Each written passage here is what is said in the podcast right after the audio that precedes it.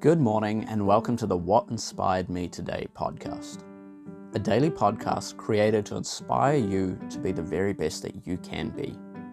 My name is Stephen Matthew, and this is what inspired me today.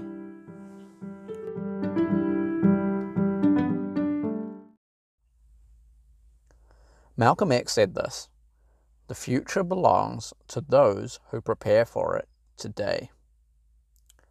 We all get the option in life to make choices and make plans for our future.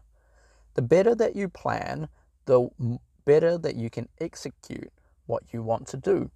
When plans suddenly need to change, you're better equipped in order to change along with it.